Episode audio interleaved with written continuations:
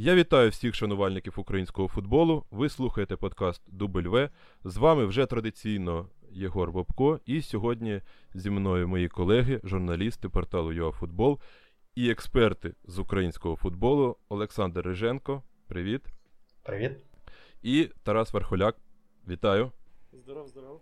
І сьогодні ми хотіли б зачепити вкрай цікаву тему, а саме відкриття сезону в нашій любій рідній УПЛ, Українській прем'єр-лізі.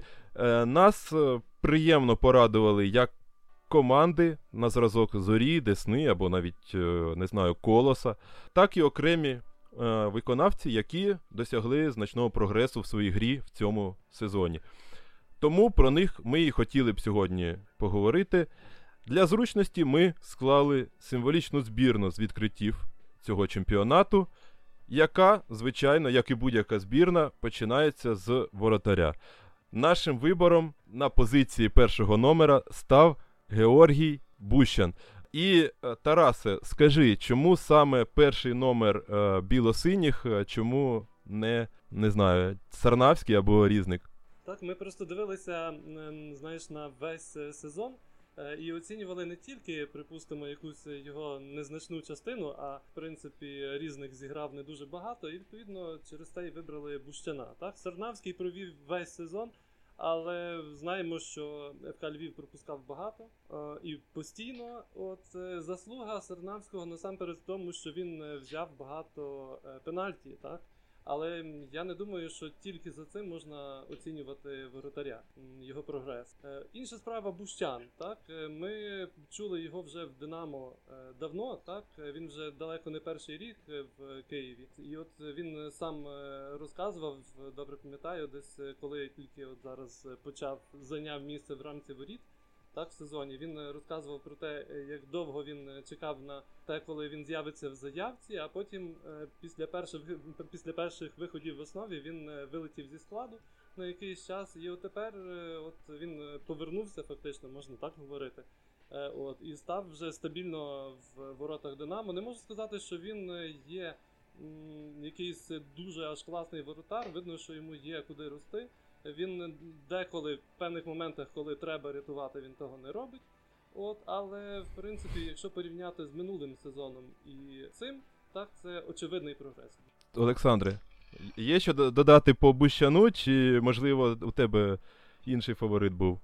Ну, в принципі, мій фаворит був Різник. Ми, коли складали цю збірну, перед початком запису подкасту, я все ж вирішив, що для мене це фаворит Різник, тому що людина минулого сезону була не основною у Ворсклі, а цього сезону він вже став першим номером, майже безсумнівно першим номером. Так, він не зіграв у півфінальній серії пенальті проти Маріуполя, але в той же час можна бути впевненим, що він би себе також непогано проявив.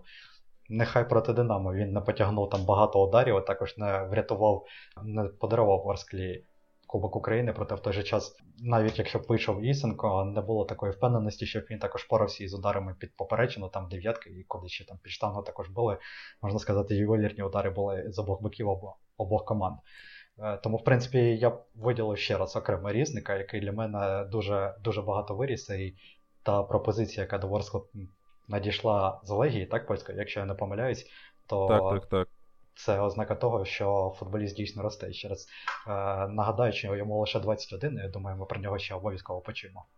До речі, трохи сумно, що якби ця збірна складалася з людей, які прогресували і про яких говорили в останні 2 тижні, то, напевно, навіть вище Різника був би Ісенко, тому що от він так різко увірвався, і відразу капітанська пов'язка, оці пенальті, і от прогрес Різника на дистанції сезону десь навіть відійшов на другий план на фоні ось таких от яскравих виступів Павла.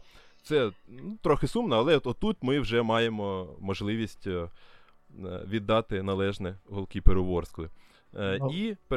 Так, Єгоре, я хотів би додати просто, що імідж насправді Ісенку склали дуже чудовий, це безперечно, і це здорово, коли у нас є такі герої, і не обов'язково там навіть у топових українських командах, а навіть у скромній Ворсклі. Але ще раз ми говоримо про воротаря, який на високому рівні провів 2 хвилини і одну серію пенальті проти змученого Маріуполя, який, можливо, сам не був психологічно готовий до цієї серії пенальті.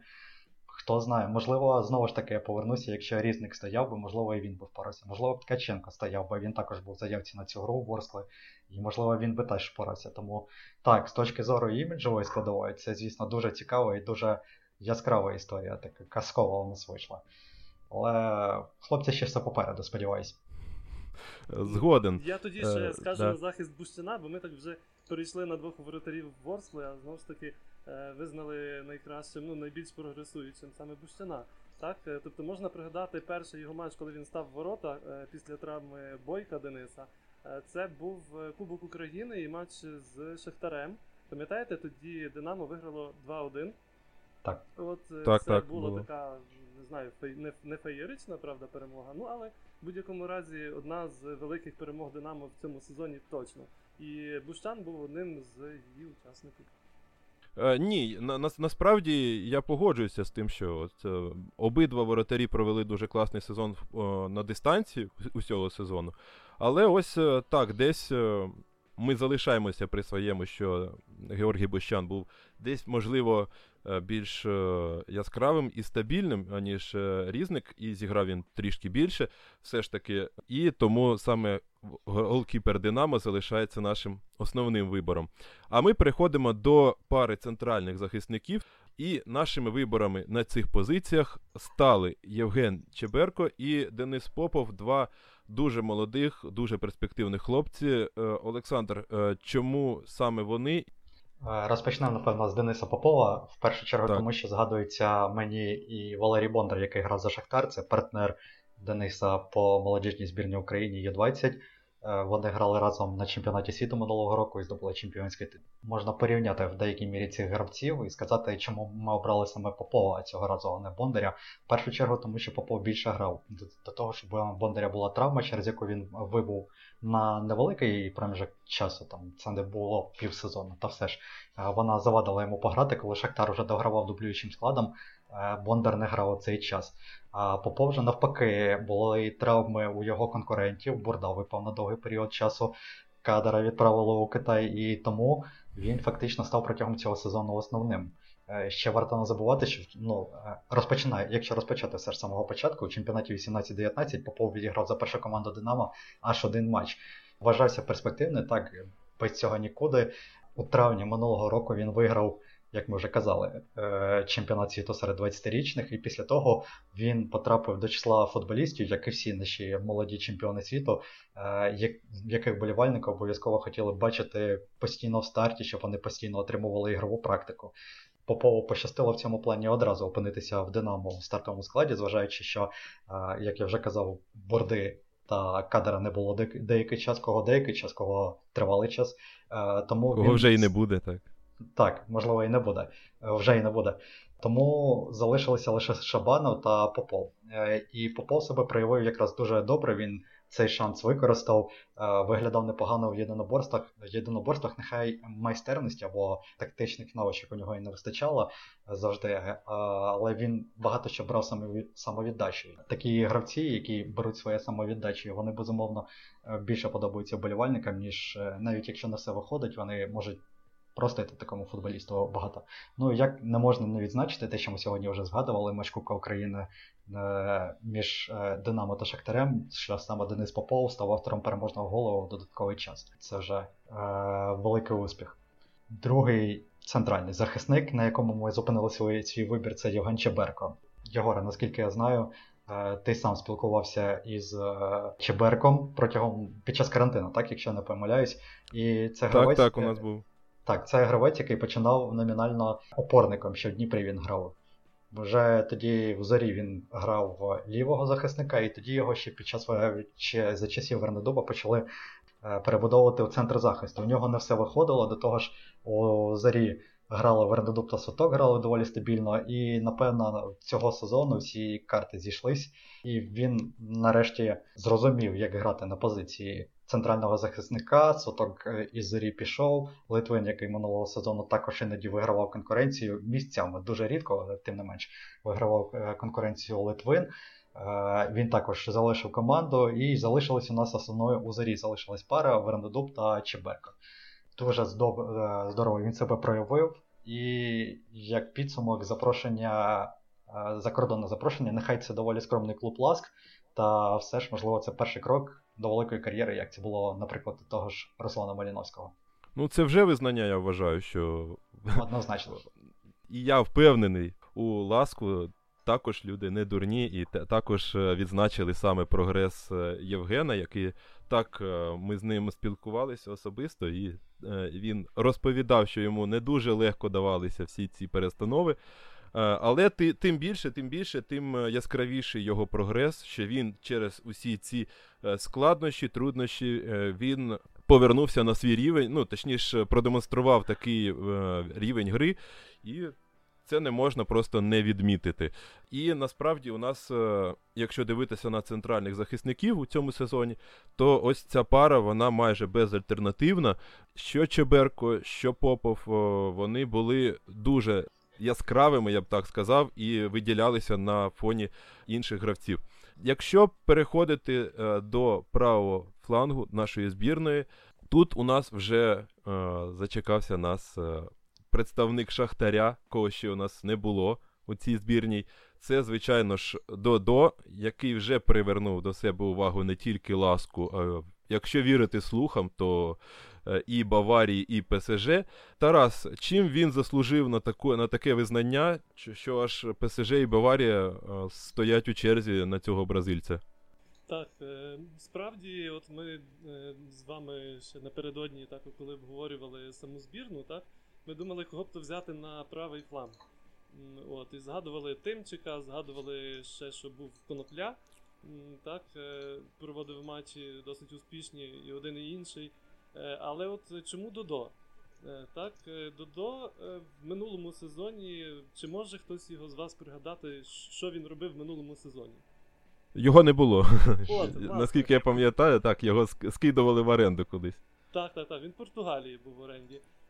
От що цікаво, Караваєв, який фактично сезон провів на тій самій позиції, так, він говорив, що от його питали, хто найшвидший гравець УПЛ, він казав, він називав якраз ДОДО. Виявляється, ДОДО, я, чесно кажучи, от доки не почав готуватися зараз, не знав тої інформації, він пробігав 30 метрів за 3,68 секунди на тестах. Хоча в змаганнях з цієї вправи, які відбувалися, рекорд становить 3,7 секунди. Тобто в нього там якісь соті, але все одно це неймовірна швидкість. От, і того зовсім не дивно, що ним цікавляться і ПСЖ, і Баварія. Такий швидкісний, реактивний шумахер на правому фланзі потрібен будь-якому гранду, мені здається. От, і класно буде, якщо він ще, бодай, сезон проведе в Шахтарі. От, мені цікаво побачити буде, що вийде з нього ще в наступному сезоні. Але я точно знаю, що це буде прогрес. Олександр, чи є щось додати? Може по Тимчику чи Коноплі? Немає чого додати з приводу того, чому ви обрали саме ДОДО.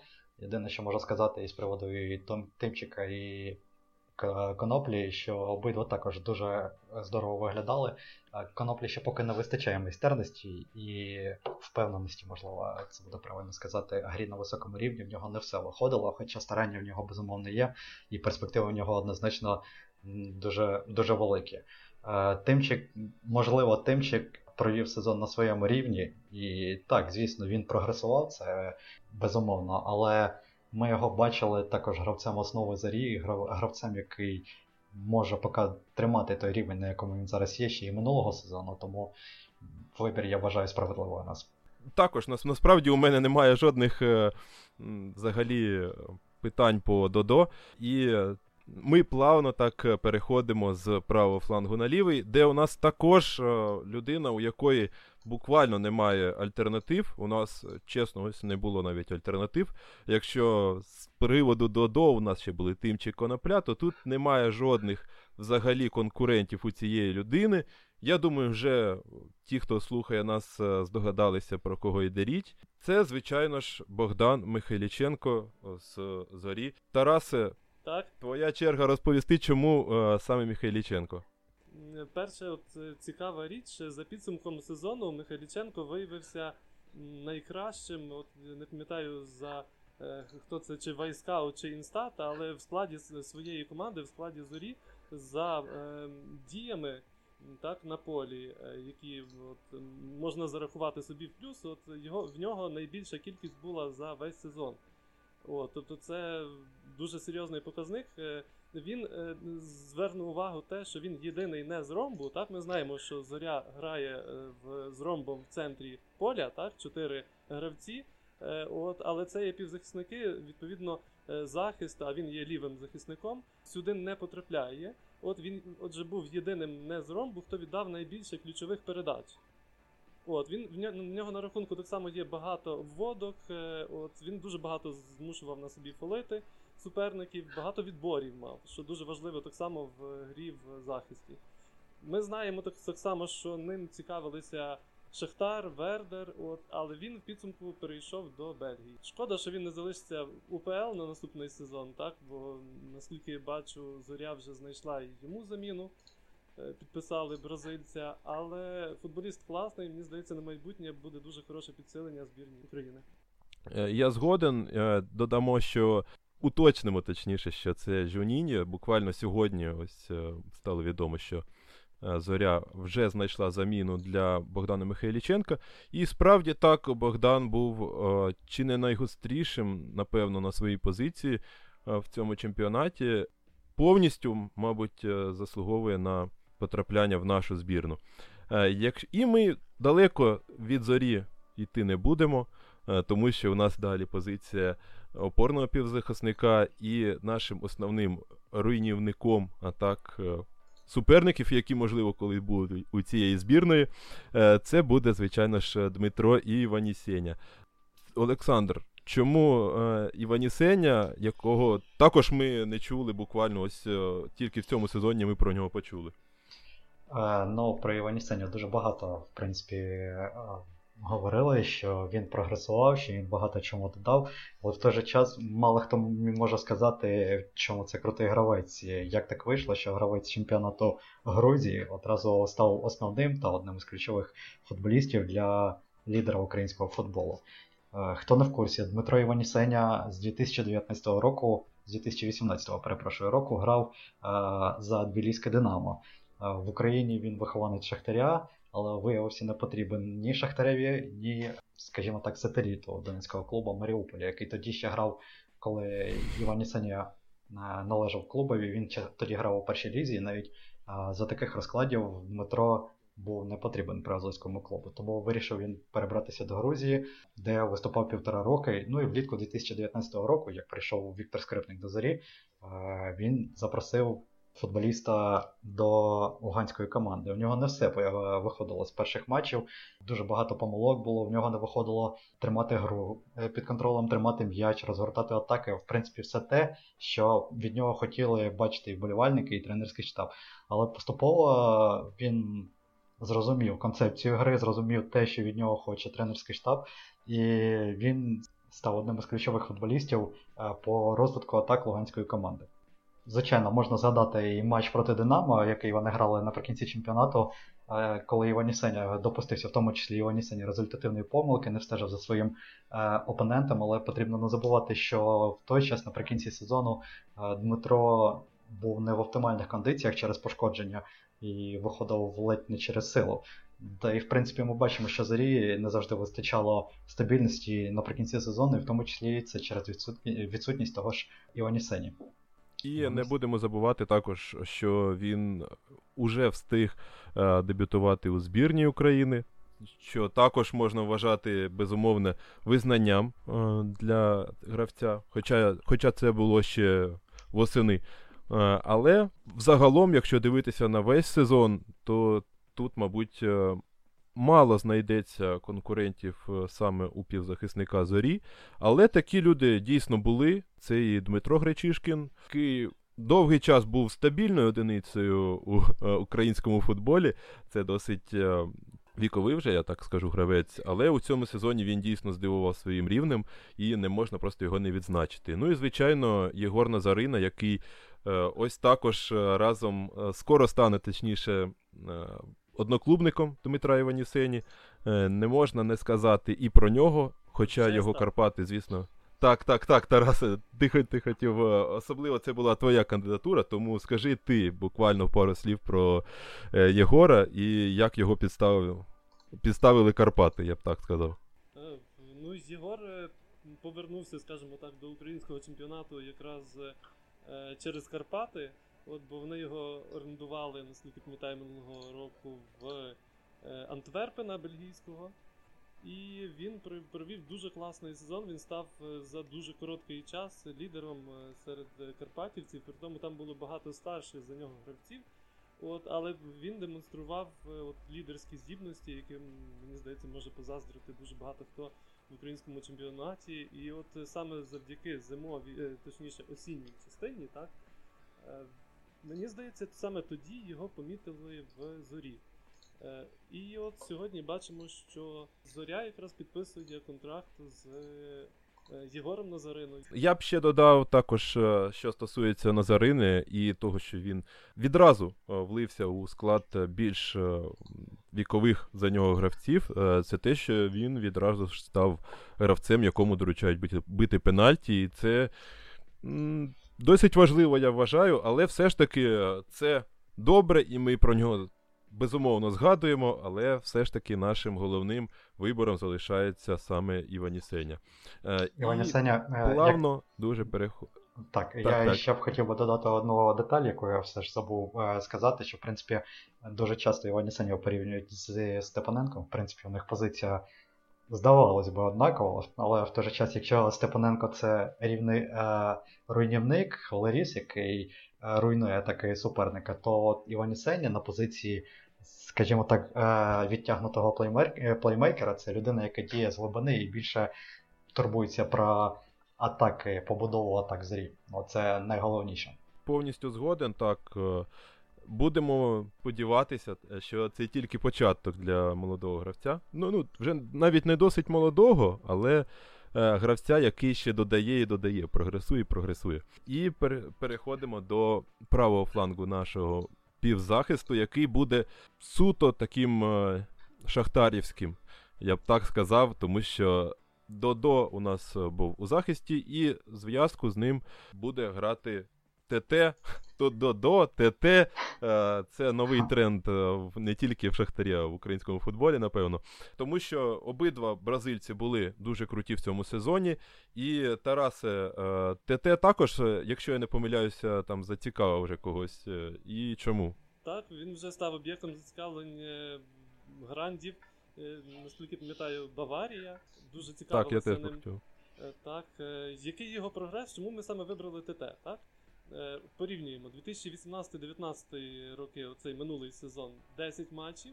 В цьому сезоні це вже 32 матчі, з них 21 він провів в старті. Дуже важливо відзначити, я думаю, його гру в Єврокубках. І отут можна згадати голи і ТТ, і ДОДО Динамо Загребу.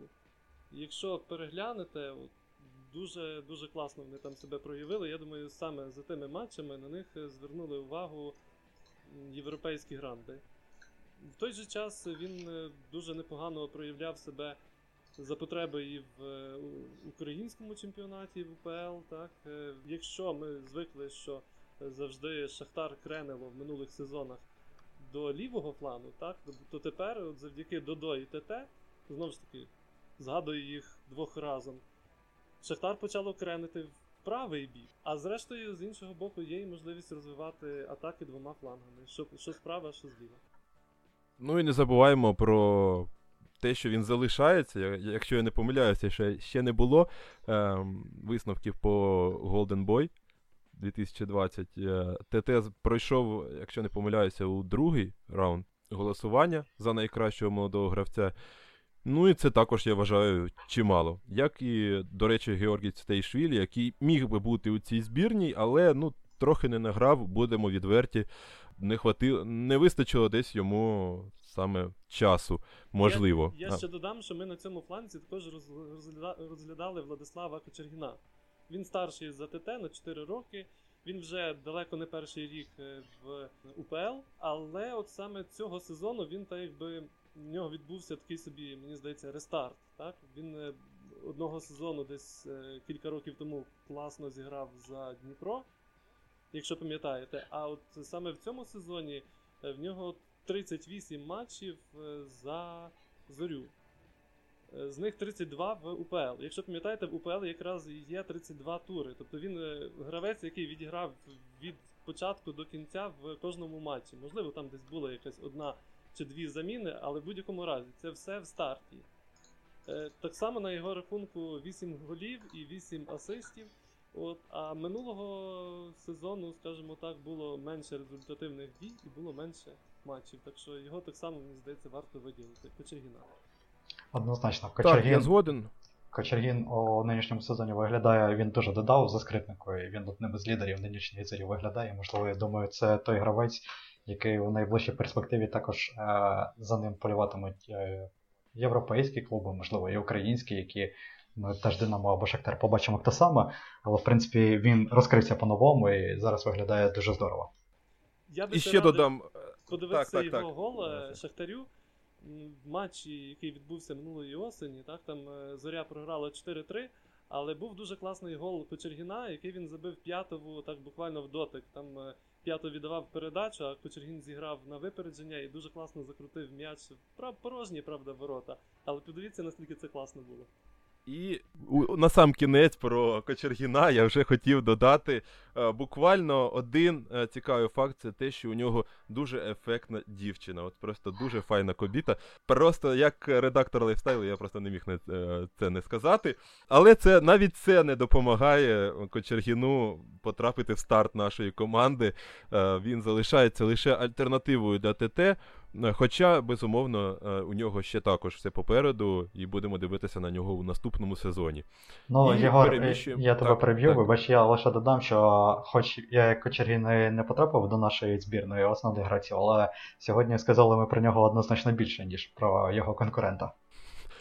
Ну, насправді так, тому що я навіть не знаю, тому що ТТ, мабуть, більш розкручений, як правильно сказати, можливо, просто про нього менше сказати, тому що він Баварія, Golden Boy, ось це все якось, воно все на слуху, а ось Кочергін, можливо, про нього десь менше розмовляли, про нього менше писали, і ось у нас є можливість виправити цю ситуацію, я б так сказав.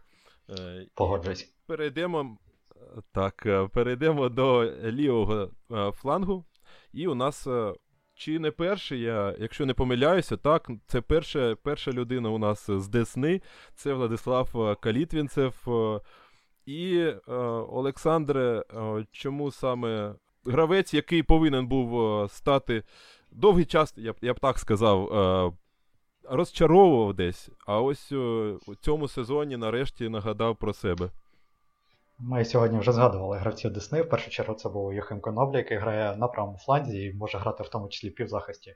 У нас зліва в півзахисті буде Владислав Калітвінцев, хоча номінально він все ж правий півзахисник, але у схемі Рябоконя, який дуже любить тасувати склад, в тому числі Владислав виходив і на лівому фланзі. Ми довго обирали, кого взяти на цю позицію. Зупинилися саме на Вінгері Десни. Серед його конкурентів, як на мене, це був Євген Морозко з Колоса, як кінцівка сезону, якого пройшла дуже потужно. Я вважаю, що результати Колоса в останніх матчах чемпіонату і той факт, що він вийшов у плей-офф, це у фінал плей-офф. Це не в останню чергу якраз завдяки Євгенові Морозку, який здорово виглядав. Одним із головних конкурентів Калітвінцева на позиції лівого вінгера у нашій збірні був Третьяков з Олександрії. Футболіст минулого літа із доволі скромного словацького клубу ДАК перейшов до, на той час, бронзового призера українського чемпіонату, де й став залізним гравцем основи і провів доволі дуже потужний сезон. Чому ми обрали саме Калітвінцева? По-перше, тому що його представляти, звісно, не потрібно. Він все за життя носить тягар прізвища свого батька, що для нього є додатковим психологічним навантаженням. У нього була спроба заграти у рідному для нього Динамо, не вийшло. Десь заважали травми, десь досвіду не вистачало, ну і, звісно, конкуренція була дуже висока. Напевно, один із найяскравіших на початку його кар'єри періодів, це був Чорноморець у 15-16 роках, де він був однозначним лідером. Проблема тільки в тому, що у тому чемпіонаті Чорноморець завершив лише 11-м із 14 команд. Тому навряд чи можна говорити про якийсь феноменальний сезон за аутсайдера Прем'єр-ліги. Ну і першу половину 2019-го він провів у Київському Арсеналі, який поступав навіть ще гірше за Чорноморець. Влад там виглядав також дуже непогано, дуже цікаво. Але ми говоримо про команди аутсайдери. Зараз його запросив до себе Буконь, минулим літом його запросив до себе Буконь, і він показав нарешті свій клас, свій рівень, свій потенціал. В принципі, все, що він може, за все, що його хвалили, всі аванси, які йому видавали як одному з найперспективніших гравців, він показав у нинішній Десні. Можливо, думаю, що це не останній його стрибок у кар'єрі, і він здатен навіть не більше. Коли і зупинюсь ще на одному моменті, чому ми знову ж таки обрали Калітвінцева, це за очікування та реальність того, що ми побачили.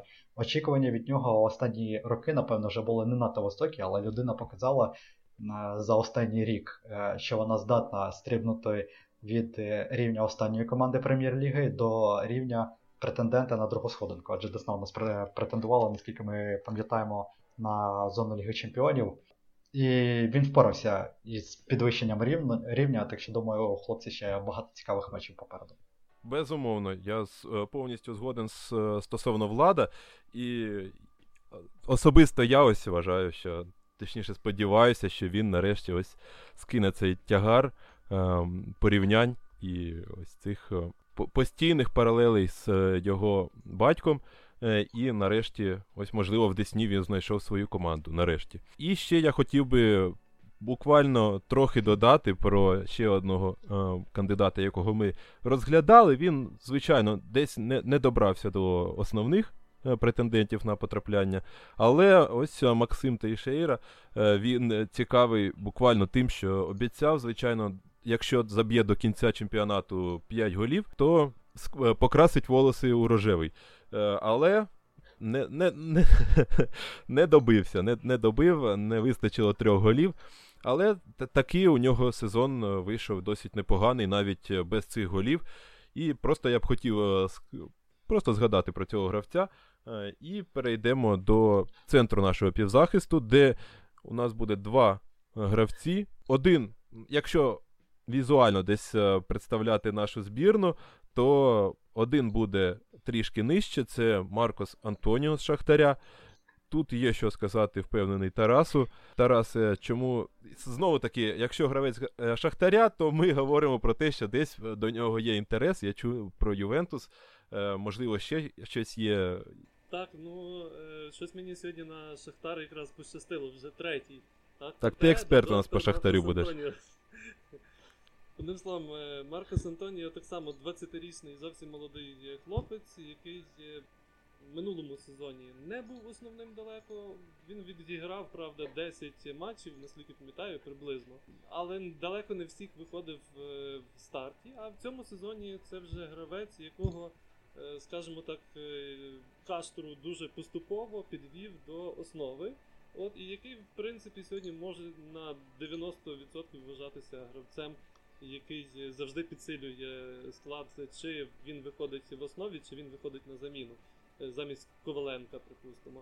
Маркос Антоніо, в принципі, в цьому сезоні дуже класно себе показав в класичному протистоянні з «Динамо». Він тоді не грав з основи, але вийшов на заміну і фактично в тому матчі, можна казати, поховав киян. І мені здається, від нього можна ще чекати набагато більше, ніж він продемонстрував це до цього часу. Так? Він дуже нетиповий гравець, як мені здається, для центру поля. Зазвичай ми звикли бачити таких могутніх, таких сильних дядьків, а він от невеличкого зросту, досить технічний, але в той же час дуже чіпкий хлопець. Він дуже непогано, те, що я помітив, може зіграти головою, попри те, що він не є високого зросту. 166 сантиметрів, якщо бути точним. Скільки? 166. Він взагалі коротун. Угу. Але, здається, вже перший гол свій головою забив. Так, було. Так, це він, це Маркос Антоніо, а також ми виділили Владлена Юрченка. Так, Владлен Юрченко, чи ти ще будеш представляти його? Так, друга людина у нашій збірні, людина, яка в більшій мірі відповідає за атаку і знаходиться десь ближче до воріт суперника, це, звичайно ж, Владлен Юрченко і людина, яка повернулася до України і повернулася дуже, я б сказав, ефектно. І, Олександре, ось досить цікава історія у Юрченка, якщо я не помиляюся. Так, можна сказати, що Юрченко взяла мене до нашої збірної не лише за його гру, але й за красиву історію. Особисто для себе я дуже вагався, кого взяти у збірну, Юрченка або, як ти сказав, той, хто грає трішки вище, Богдан Лєднєв. Лєднєв провів чудовий сезон, він однозначно додав у порівнянні з минулим сезоном. Якщо я не помиляюсь, так на згадку, минулого сезону у нього був 1 гол, минулого чемпіонату України. Цього сезону 11. Більшість з них були дальніми ударами, ну, можливо, не більшість, так половина це точно. Чудові дальні удари, потужні дальні удари, технічні дальні удари, які хочете, він міг такий удар, лише скажіть, куди бити і з якої відстані він обов'язково заб'є. Це була чудова гра і чудовий результат, але проблема потрапляння до нашої збірної Лєднєва в тому, що ми його бачили в Зорі минулого сезону. Ми знали, що він кваліфікований гравець, знали, очікували те, що він буде додавати і прогресувати. Інша мова про Владлена Юрченка. Про талант Юрченка, звісно, також мови немає, всі знають, що він у нього є, і просто так би до Академії Шахтаря свого часу не взяли б. Точно так же, як не взяли б його до Леверкузенського Байера, де він деякий час знаходився, але в Шахтареві він не зіграв жодного матчу, в Байері у нього не все виходило. Як підсумок свого часу він Леверкузен залишив, не став він там гравцем основи, не говорячи вже про щось більше, якісь лідерські якості і тому інше. Тому довелося шукати інше місце роботи. Іншим місцем роботи виявився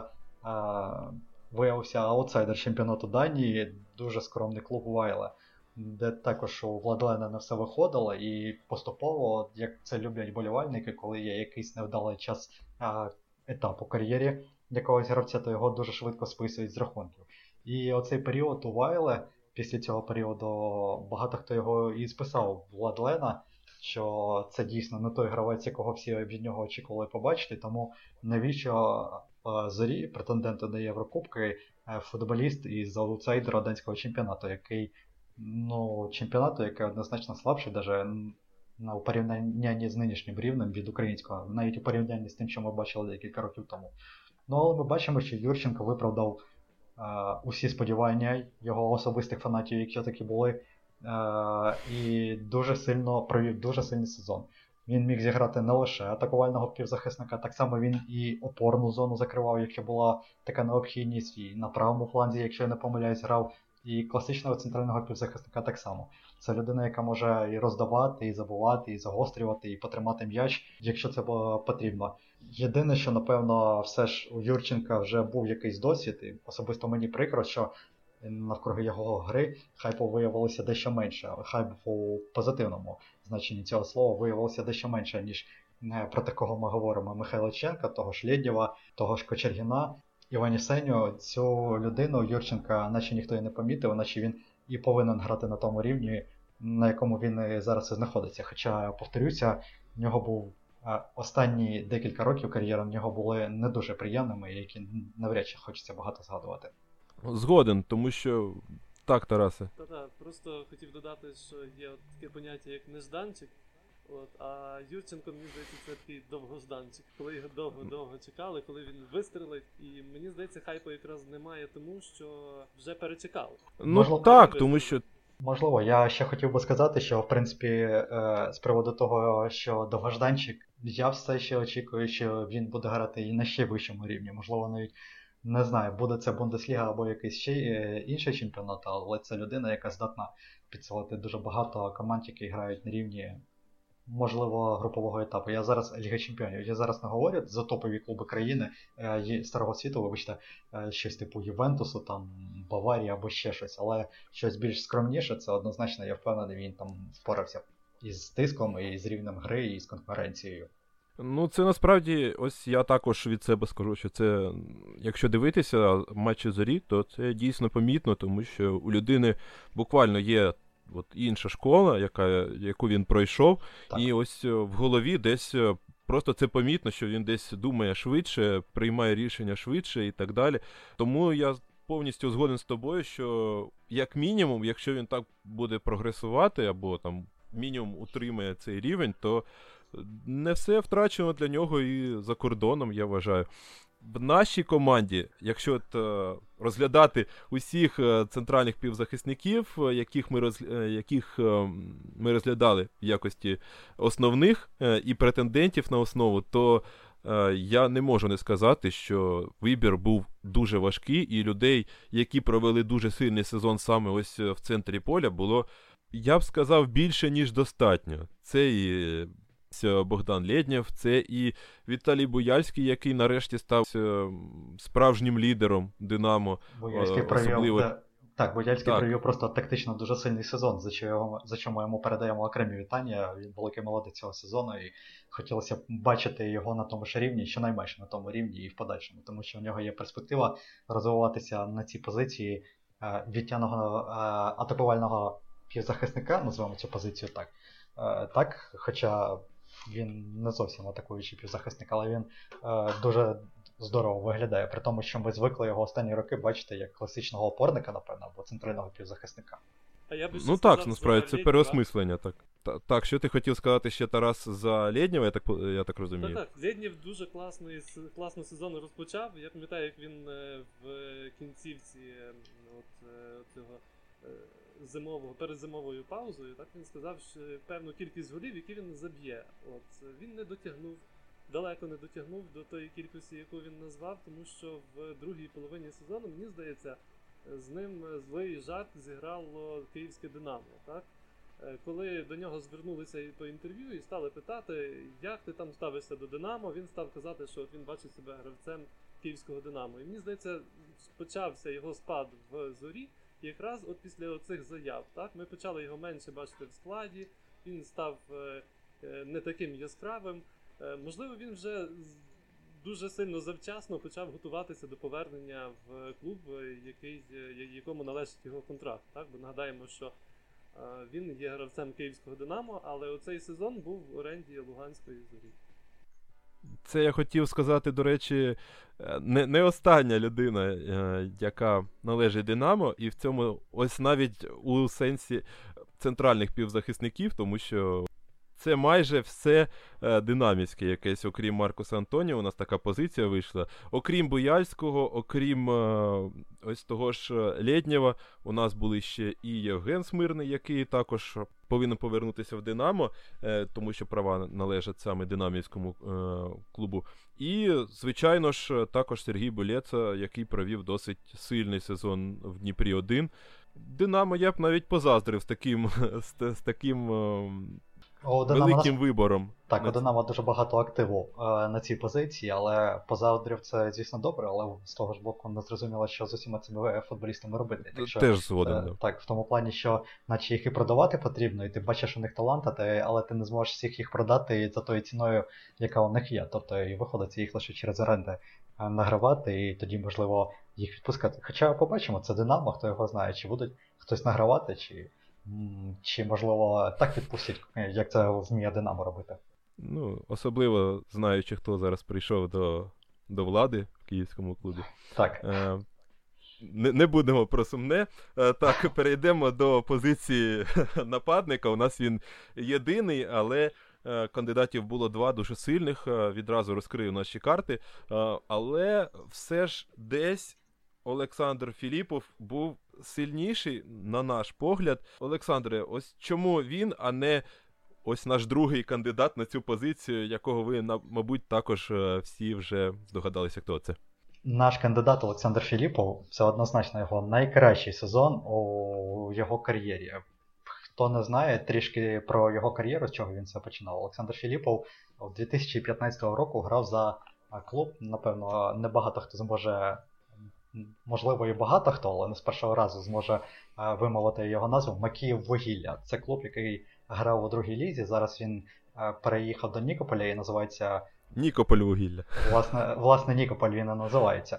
Клуб, який навіть у другій лізі не ставить абсолютно ні жодні завдання. Це був свого часу, та в принципі в деякій мірі зараз, один з найгірших клубів професіонального українського футболу. Навряд чи у найближчі 5, а то й 10 років ми побачимо, що ця команда гратиме навіть у першій лізі. Тобто якихось особливих перспектив у клубу немає, але це не завадило Філіпову з такої трясини вибратися через Краматорський Авангард, потрапити до Чернігівської Десни, і де він з 2016 року і поступово крокує разом із командою.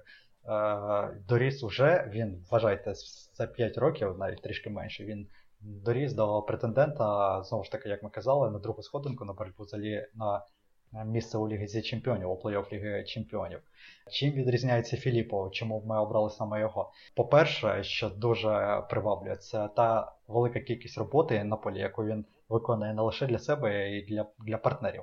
Важливо також, що він здатен, це людина, яка здатна створювати гольові моменти, що наші нападники, частіше за все, вони їх можуть тільки не реалізовувати, а Філіппо сам може створити і забити гол.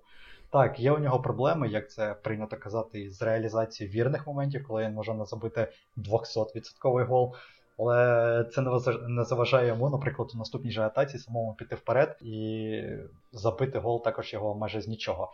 Він чудово читає гру, це ще один плюс до його карми. Рябоконь здорово навчив свою Десну грати на контратаках, і Філіппов розуміє таку структуру гри. Було б цікаво подивитися на нього в інших умовах, тому що є сподівання, що він здатен грати навіть краще, але чи можливо він заточений лише на контратаку, або чи зможе він грати, наприклад, при позиційному нападі, при потужному пресингу, при агресії, це було б цікаво побачити. Але, повторюся, у нинішній моделі гри Десни він абсолютний номер один.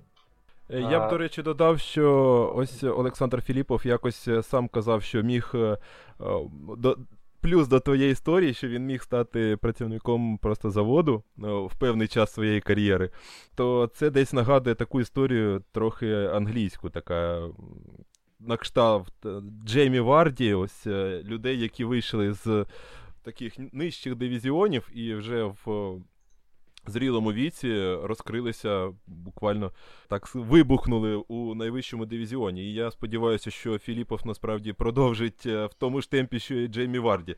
А я ще сказав, що Філіппов... Так, ми скоро побачимо Зорю... Десну. Ми скоро побачимо Десну вперше в Єврокубках.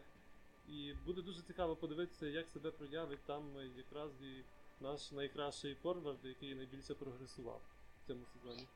Так, але я думаю, так, якраз з приводу того, що ти казав, я думаю, він там себе проявить доволі непогано, тому що Десна, як команда, яка поки що не розуміє, куди вона вийшла, ну, на словах, на папері це, звісно, так, але насправді жодного разу не грала, це знову, я думаю, буде контратакуюча Десна, тому там себе Філіппо також має відчувати доволі непогано. Ми, до речі, дуже багато вже сказали про Філіппова, ти, Єгоре, підводив до його головного конкурента, але ми про нього ще жодного слова не сказали. Так, згоден, тому що не буду довго тримати наших читачів в напрузі. Це, звичайно, це Владислав Супряга. Наш, я б сказав, якщо Філіппов це наш Джеймі Варді, то Супряга це наш Ерлінг Голланд. Якщо дивитися ось на другу половину сезону, він забив 11 голів в 11 матчах, і там, як і Голланд, який перейшов до Борусі. Тарасе, чому ти... Яке у тебе ставлення до гравця вже майже «Динамо», який вже повернувся у склад київського клубу? А мені буде цікаво подивитися, як же ж він проявить себе в київському клубі після Дніпра. Так от ми говорили за Філіппова, що він для такої контратакувальної манери гри, і те саме можна сказати за Супрягу. В Дніпрі він найкраще себе проявляв тоді, коли потрібно було контратакувати. Він дуже класний джокер, так? Тобто гравець, який виходить на заміну, коли суперник вже змучений, так? Коли захисники вже, їм важко повертатися назад, тут з'являється хлопець, який готовий вмикати, я не знаю, 7-8-9 передачу, от, і мені шкода тих захисників, які насправді змушені йому опонувати, так? Недавно в інтерв'ю Олександр Рихун, легенда українського футболу, він от висловився за Супрягу, він сказав, що радий би був закидати м'ячі на нього, так? Йому на вихід, щоб він забивав голи. От він порівнював, здається, з Венглінським Супрягу. От. Так що, мені здається, в Динамо це буде нове, дуже велике випробування. І, чесно кажучи, я не переконаний, що Супряга пройде це випробування. Не знаю, можливо, от зараз цікаво буде глянути на саме Динамо Луческу, так? Воно, напевне, що буде вести позиційні атаки, особливі позиційні атаки, до яких звик Луческу. От, і яке місце в цьому Супряги, мені важко уявити. Можливо, йому змінять позицію на полі. Мені здається, це більше логічним, ніж залишати його таким гравцем, який буде в атаці. Тарасе, я з тобою повністю... Я один просто нюанс. Дуже коротка ремарка. Хотів лише додати з приводу того, що Тарас сказав з самого початку. Я вважаю, це дуже правильно. З приводу того, що і Філіпов, і Супряга – це ті форварди, яким потрібен простір. Це те, що казав Дмитро Михайленко, головний тренер Дніпра-1, який тренував протягом цього сезону Супрягу, що він не здатен грати при щільній грі. Якщо йде навали, якщо потрібно йому важко, форвард, так би мовити, задихається.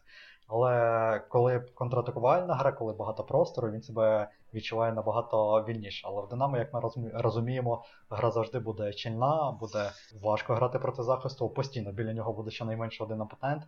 І побачимо, чи впорається він. До речі, з приводу цього ж також зміни позиції, не знаю, можливо, у нього і не вийде, але в принципі ідея цікава. Коли є простір у тебе по флангах, ти можеш побігти, або навіть атакувального півзахисника, хоча ми розуміємо, що людина трішки не того амплуа, не того характеру, можливо. І атакувальних півзахисників, як ми тільки що згадали, у Динамо прям... Так, дуже багато. Черга.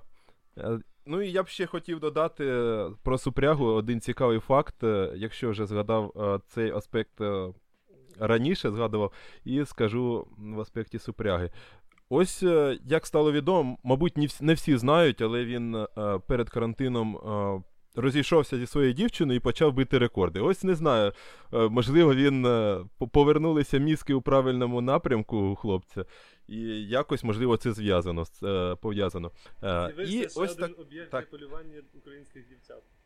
Так, дівчата, тому що він, хлопець молодий, так, зірка молода українського футболу, і чому б ні.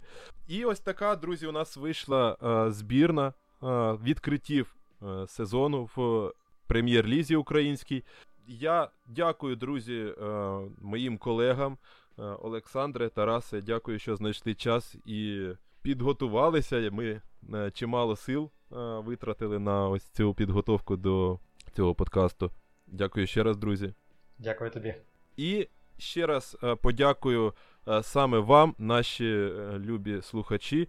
Ми, звичайно, якщо і прощаємося, то ненадовго. Ми ще обов'язково повернемося, а ви залишайтеся з нами і залишайтеся з українським футболом. Дякую вам.